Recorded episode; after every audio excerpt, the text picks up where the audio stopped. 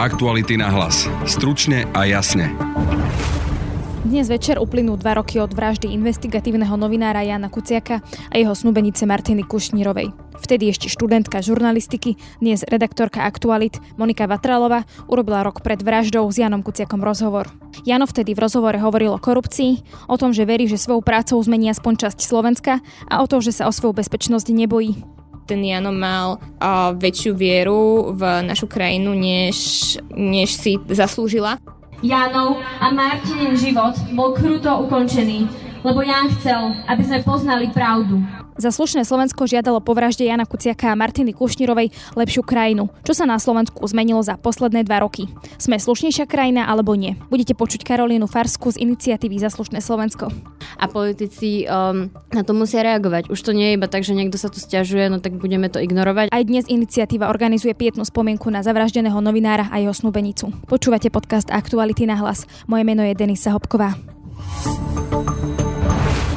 Od brutálnej vraždy Jana Kuciaka a Martiny Kušnírovej ubehli dva roky. Okrem toho, že Jano pracoval ako investigatívny novinár, učil aj na katedre žurnalistiky Univerzity Konštantína filozofa v Nitre. Monika Vatralová, vtedy ešte študentka, dnes už redaktorka Aktualit, urobila rok pred vraždou s Janom Kuciakom rozhovor o tom, prečo sa stal novinárom, ako vníma korupciu na Slovensku, či verí v zmenu, či jeho práca dokáže zmeniť Slovensko a tiež či sa bojí o svoju bezpečnosť. Bolo to rok predtým, ako investigatívneho novinára zavraždili. Nasleduje krátka ukážka rozhovoru s Janom Kuciakom. Kedy sa začne korupcia na Slovensku riešiť? Ja si stále myslím, že tie štruktúry, ktoré boli zavádzané už v 90. rokoch, ešte stále majú nejaké styčné body v polícii, na prokuratúre a podobne a ešte stále neexistuje vôľa. Neverím tomu, čo niektorí akože hovoria, že možno stačí jeden prípad a celé sa to akože rozhýbe. Podľa mňa sú uh, dôležité posty, ktoré jednoducho musia meniť ľudí, lebo to inak nejde. Už teraz ale napríklad máme pár slušných prokurátorov, pár slušných súdcov a stačí, aby na nich tí ostatní nemali dosah a oni dokážu svoje veci dorobiť do konca. V štúdiu mám už redaktorku Aktualít Moniku Vatralovú. Vítaj. Dobrý deň. Rozhovor s Janom Kuciakom si robila ešte ako študentka, teraz už teda pracuješ v aktualitách. Aký bol Jano učiteľ? Poctivý. Jano bol učiteľ, ktorého naozaj bavila jeho práca a bolo to na ňom vidieť. Preto ho mali aj študenti radi, lebo riešil s nami veci, ktoré sme naozaj potrebovali do praxe. Napríklad sme si s ním čítali články a on nám vysvetloval, prečo je daný článok napísaný tendenčne. Dával nám spätnú väzbu, čo bolo vtedy veľmi pre nás vzácne, lebo to nerobil každý učiteľ. Urobila si rozhovor s Janom Kuciakom kvôli tomu, že uh, bol dobrý učiteľ, ako si to povedala, alebo to bolo aj kvôli jeho práci? Lebo v tom rozhovore teda najmä analizuješ jeho prácu, skôr než to, že je učiteľ a ako učí. Ono to bolo asi tak pol na pol. Mňa Jano zaujal svojim prístupom k vyučovaniu a k celkovo k študentom a následne som čítala Marekovú knihu vlastnou hlavou. Tam som ho niekoľkokrát uh, našla spomenutého v niekoľkých kauzách. Napríklad to boli kauzy, ktoré sa týkali Počiatka alebo Kaliňaka a mne prišlo veľmi zaujímavé to, že ten skromný učiteľ, ktorý uh, v podstate takmer vôbec nehovoril o tom, čo robí ako osobne, ale skôr to hovoril tak všeobecne a posúval na tie svoje skúsenosti tak že sa venuje práve takejto práci a že, že sa venuje aj naozaj že závažným kauzám. A tak som sa rozhodla, že sa ho teda na to pôjdem opýtať. Občas mi príde až absurdné, že, že čo všetko je ešte stále na Slovensku možné. Ako aj mňa stále nejaké veci prekvapujú, aj keď, ich, aj keď som to tušil, aj keď viem, že nejak to tak funguje. Ale, ale občas som tak či tak prekvapený z toho, že až v takom objeme, až tak jednoducho. Ten rozhovor bolo to o Janovej práci investigatívca, o, aj o korupcii na Slovensku. A čo mňa zaujalo, Jano v tom rozhovore povedal, že neverí tomu, že stačí jeden prípad, ktorý by rozhýbal zmenu na Slovensku. Čo tebe tak osobne najviac utkvelo v pamäti z toho rozhovoru? Pre mňa bolo asi najdôležitejšie to a to, čo sa mi neustále a, tak nejak vracia. On tam hovorí o tom, že tá zmena prichádza v malých krokoch a že Slovensko sa a, tými malými krokmi môže stať lepším. To si tak asi najviac pripomínam. V tom rozhovore zazneli aj niektoré veci, ktoré boli podľa mňa pomerne mrazivé pre človeka, ktorý si to číta potom, ako teda Jana zabili. Napríklad on tam teda hovorí, o, alebo ty si sa opýtala, že či sa necíti v nebezpečenstve pre svoju prácu investigatívneho novinára a on odpovedal, že, že nie a že zatiaľ nie a že, že by si dnes nikto nedovolil napadnúť novinára. Vieme teda, že napokon Jana zabili práve kvôli jeho práci investigatívneho novinára. Keď si sa dozvedela o tom, čo sa stalo, myslela si na tie slova, ktoré ti povedal. Aké to bolo pre teba? Je pravda, že keď sa stane niečo také, tak človeku to hneď napadne. Videla som tam ten obrovský paradox. V podstate som si hovorila, že ten Jano mal uh, väčšiu vieru v našu krajinu, než, než si zaslúžila v podstate. Tak sme sa zrejme vtedy cítili viacerí. Predpokladám, že sa že to bola teda aj téma v škole, veď predsa bol to učiteľ, ktorý učil na katedre, kde si študovala. Uh, ja viem napríklad osobne, že keď sa Slovensko dozvedelo o Janovej vražde, tak niektorí študenti žurnalistiky urobili pred internátom takú spomienku na Jana Kuciaka. Tam zalepili tam jeho fotku a každý, kto chcel, tak si mohol spomenúť na Jana tým, že vystúpila niečo povedala. Bola tam teda jedna študentka, ktorá povedala, že Jano bol prvý učiteľ, ktorý ju k práci novinárky, tým ako učil a aký bol. Aj ty si teda niečo také spomenula aj v úvode. Mm, ako to vyzeralo v tej škole? Ako to vnímali samotní študenti, čo sa stalo Janovi? Mm, všetci boli otrasení, ale tak to bolo niečo, čo sa týkalo celého Slovenska my tým, že sme a, s ním boli v, možno o niečo bližšom kontakte, tak nás to naozaj zasiahlo a bolo to aj v tej škole cítiť. Bolo tam viac ticha a zároveň sme sa aj tak troška viac a, zomkli a pamätám si, že sme všetci spoločne pozerávali a, na chodbe tlačovky, sme tam spojaznili televíziu, ktorá tam dovtedy bežali tam len nejaké reklamy a pravidelne sme sa tam stretávali, keď bolo niečo zásadné, keď napríklad Maďarič podával demisiu. Viem, že sa o tom veľmi dlho hovorilo a že ostatné témy ako keby išli do úzadia. Vy ste prišli o učiteľa žurnalistiky, ktorý, ktorého zabili pre, práve pre prácu novinára a neboli tam študenti, ktorí sa zľakli a povedali si, že nechcú študovať tú žurnalistiku? Nemyslím si že by ich to odradilo. Myslím si, že tí, ktorí tú prácu chceli robiť, aj predtým ju robia, alebo sa o to aspoň snažia a vôbec na ňu nezanevreli. Úplne ideálnym príkladom toho, že tá vražda mala skôr opačný efekt, je náš kolega Tibor Habo, ktorý sa dnes venuje investigatívnym témam. Nemám pocit, že by ho to akýmkoľvek štýlom odradilo. Práve, že pre mnohých tých študentov je to skôr motivujúce, lebo nechcú, aby sa niečo také zopakovalo. Pravdou je, že je to jediný rozhovor s Janom, ktorého ešte v budúcnosti sa ľudia môžu dozvedieť aj teraz, že aký bol Janom, prečo sa stal novinárom, ako sa mu pracovalo, či sa cítil v nebezpečenstve alebo nie, e, čo je veľmi vzácne. A, a ty už vlastne vtedy, keď si s ním robila rozhovor, si videla tú výnimočnosť toho, aký je učiteľ a zároveň novinár predpokladám, že, že sa ani z toho nevieš tešiť, že sa ti podaril taký rozhovor, pretože vieme, že dnes tu teda Janu nie je, ale, ale zase na druhej strane, myslím, že pre teba osobne ľudsky to asi veľa znamená. To, že som s ním robila rozhovor je do veľkej miery náhoda. Jednoducho som bola v správnom čase na správnom mieste a stretla som správneho človeka. Aj ten rozhovor v podstate je jednoducho jeho zásluhou a to, aký je ten rozhovor, je v podstate, je to o respondentovi, že on bol naozaj dobrý respondent, ktorý povedal veľa zaujímavých vecí, ktoré nabrali ešte väčšiu váhu po tom, čo sa stalo to, čo sa stalo.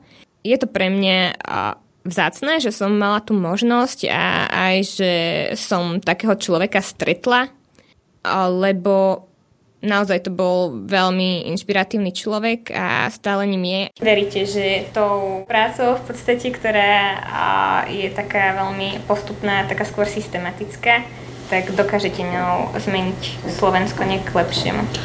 Mm, zmeniť asi nie, ale prispieť k tej zmene. Mm-hmm. Hádam aspoň nejakou mm-hmm. malou časťou. Spojila nás úhlavná vražda Jana a Martina. Jánov a Martinin život bol kruto ukončený, lebo Ján chcel, aby sme poznali pravdu. Pravdu o tom, kto nám vládne, ako sa rozdeľujú dotácie a ako sa korupčné kauzy zakrývajú pod koberec. V 60 mestách na Slovensku, ale aj v zahraničí si dnes ľudia pripomenú druhé výročie vraždy Jana Kuciaka a Martiny Kušnírovej. Okrem pietnej spomienky budú organizátori vyzývať ľudí aj k tomu, aby išli voliť. V štúdiu už mám Karolínu Farsku z iniciatívy Zaslušné Slovensko. Vítajte. Dobrý deň. Mm, už dva roky v podstate existuje vaša e, organizácia Zaslušné Slovensko. Celé teda dva roky žiadate slušnejšie Slovensko. Je teda Slovensko slušnejšie ako napríklad dva roky dozadu? Ja mám pocit, že naozaj za tie dva roky uh, od vraždy Jana a Martiny Slovensko prešlo veľmi dlhou cestou. Uh, jednak od toho, že my sme mali od začiatku ako iniciatíva Záslušné Slovensko dve hlavné požiadavky a prvou z nich, tou najdôležitejšou samozrejme bolo vyšetrenie vraždy Jana a Martiny. A momentálne sledujeme súdny proces uh, s obvinenými, respektíve obžalovanými uh, z vraždy Jana a Martiny a vyzerá to, že to naozaj uh, môže prísť do konca a títo ľudia naozaj budú zavretí do väzenia, ja dúfam, že na doživote. Neboli to len napríklad tie najväčšie milníky, ako boli eurovoľby, prezidentské voľby a tak ďalej a boli, boli to aj tie menšie veci, ako napríklad protesty farmárov, nejaké stiažnosti zdravotných sestier, učiteľov a tak ďalej. A všetci títo ľudia, podľa mňa si všetci tak nejak viac uvedomujeme svoju hodnotu a dôležitosť spoločnosti a politici um, na to musia reagovať. Už to nie je iba tak, že niekto sa tu stiažuje, no tak budeme to ignorovať. Aj ten premiér ich vtedy musel prijať, e, či sa mu to páčilo alebo nie. A myslím si, že ľudia sú na to oveľa viac citlivejší, tá e, nejaká hranica dožadovania si toho, aby jednoducho naozaj tá politika e, bola službou ľuďom, je oveľa dôraznejšia, na to dávaný väčší dôraz a zároveň aj tá krajina momentálne žije tými voľbami, ktoré môžu byť práve kľúčové na to, aby Slovensko začalo novú úspešnejšiu kapitolu. Hovorili sme sa, že čo sa zmenilo. Skúsme sa na to pozrieť z pohľadu, že čo možno ostalo za tie dva roky, čo sa vôbec nezmenilo a možno by aj sa mohlo. Stále sú tu ľudia, ktorí jednoducho sú na svojich pozíciách a nemajú tam čo hľadať. Neviem to teraz dať nejako na váhy, že či viac tých ľudí odišlo alebo viac ich tam ešte stále je, ale jednoducho ten proces uh, toho, že tí ľudia odchádzajú, ktorí tam nemajú hľadať ľudia ako Jankovská, Trnka, Fico, Robert Kaliňák, všetci títo ďalší už jednoducho nie sú, pán Hráško, bývalý riaditeľ Národnej kriminálnej agentúry, jednoducho všetci títo ľudia už nie sú na svojich pozíciách, avšak asi by bolo, bolo naivné sa tváriť, že je to len napríklad o nejakých piatich ľuďoch, avšak ono, ono je to oveľa, oveľa, treba na to oveľa taký širší záber, pretože to podhubie, ktoré sa tu vytváralo, že to nebolo iba o jednej vláde, ktorá bola skorumpovaná, to bolo naozaj roky a roky uh, systematického vytvárania nejakého systému našich ľudí, uh, od uh, súdov, prokuratúry, cez akože úplne na tých lokálnych úrovniach až po tie, po tie najvyššie. No a ono preto bude naozaj dlho trvať, kým, kým sa to celé zmení.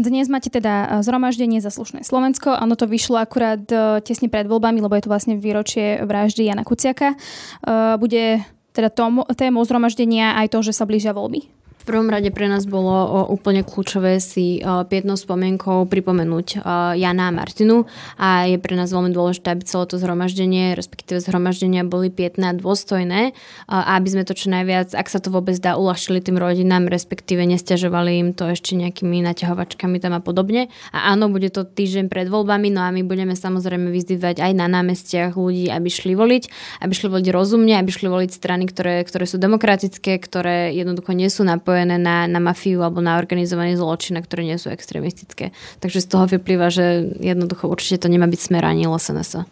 Budete hovoriť konkrétne strany, ktoré by mali voliť ľudia, keď hovoríte, že e, teda asi poukázate skôr na opozičné z toho, čo hovoríte? Nebudeme odporúčať ľuďom konkrétne strany. Takto spomínajú na udalosti spred dvoch rokov rodičia zavraždených Jana Kuciaka a Martiny Kušnírovej. Jozef Kuciak a Zlatica Kušnírová.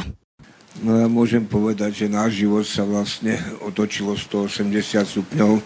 Som dôchodca, viedol som už aj kľudný život, mal som len svojho psíka, prechádzky do prírody a teraz je to všetko úplne iné. Dostali sme sa do víru takých udalostí, o ktorých sme v živote ani netušili, že sa niečo takého môže stať. Nikdy som nepredpokladal, že na Slovensku je niečo také možné. Musím kričať na hlas a hlasno do celého sveta, čo sa stalo, prečo sa stalo a kto im to urobil. Možno mnoho ľudí ma nechápe, aj, aj teraz, keď ta už všetko vie, aká je tu špina, čo všetko sa dialo, čo Janko odkryl. Ale chcel by som sa tých ľudí spýtať, že koľkým matkám zavraždili dieťa a zastrelili vo vlastnom dome. Že oni nerobili nič zlé, oni neboli mafiáni práve preto, že bojovali proti, proti tomuto zlu, práve preto boli popravení. Opäť nasleduje Karolina Farská. Je nesmierne dôležité uh, na nich nikdy nezabudnúť, ani na, na, ani na Martinu, ani na uh, celé okolnosť tej vraždy. Uh, je to niečo, čo naozaj zanechalo obrovskú jazvu na, na Slovensku, na krajine, na našej demokratickej spoločnosti ako takej a aj, aj pre budúcnosť, vôbec nie len pred nejaký že momentálny stav, pred voľbami, ktoré samozrejme veľmi, veľmi hektický a veľmi taký kampaňový, ale najmä pre tú budúcnosť je dôležité, aby, nezabu- aby sme nezabudli a aby sme si ich pripomínali rovnako ako, aj teraz. To je podľa mňa veľmi dôležité povedať. Ďakujem pekne, to bola Karolína Farska z inici- iniciatívy Zaslušné Slovensko. Ďakujem. To je z dnešného podcastu všetko. Na dnešnom podcaste spolupracovala Monika Vatrálová. Pekný víkend želá Denisa Hopková. Aktuality na hlas. Stručne a jasne.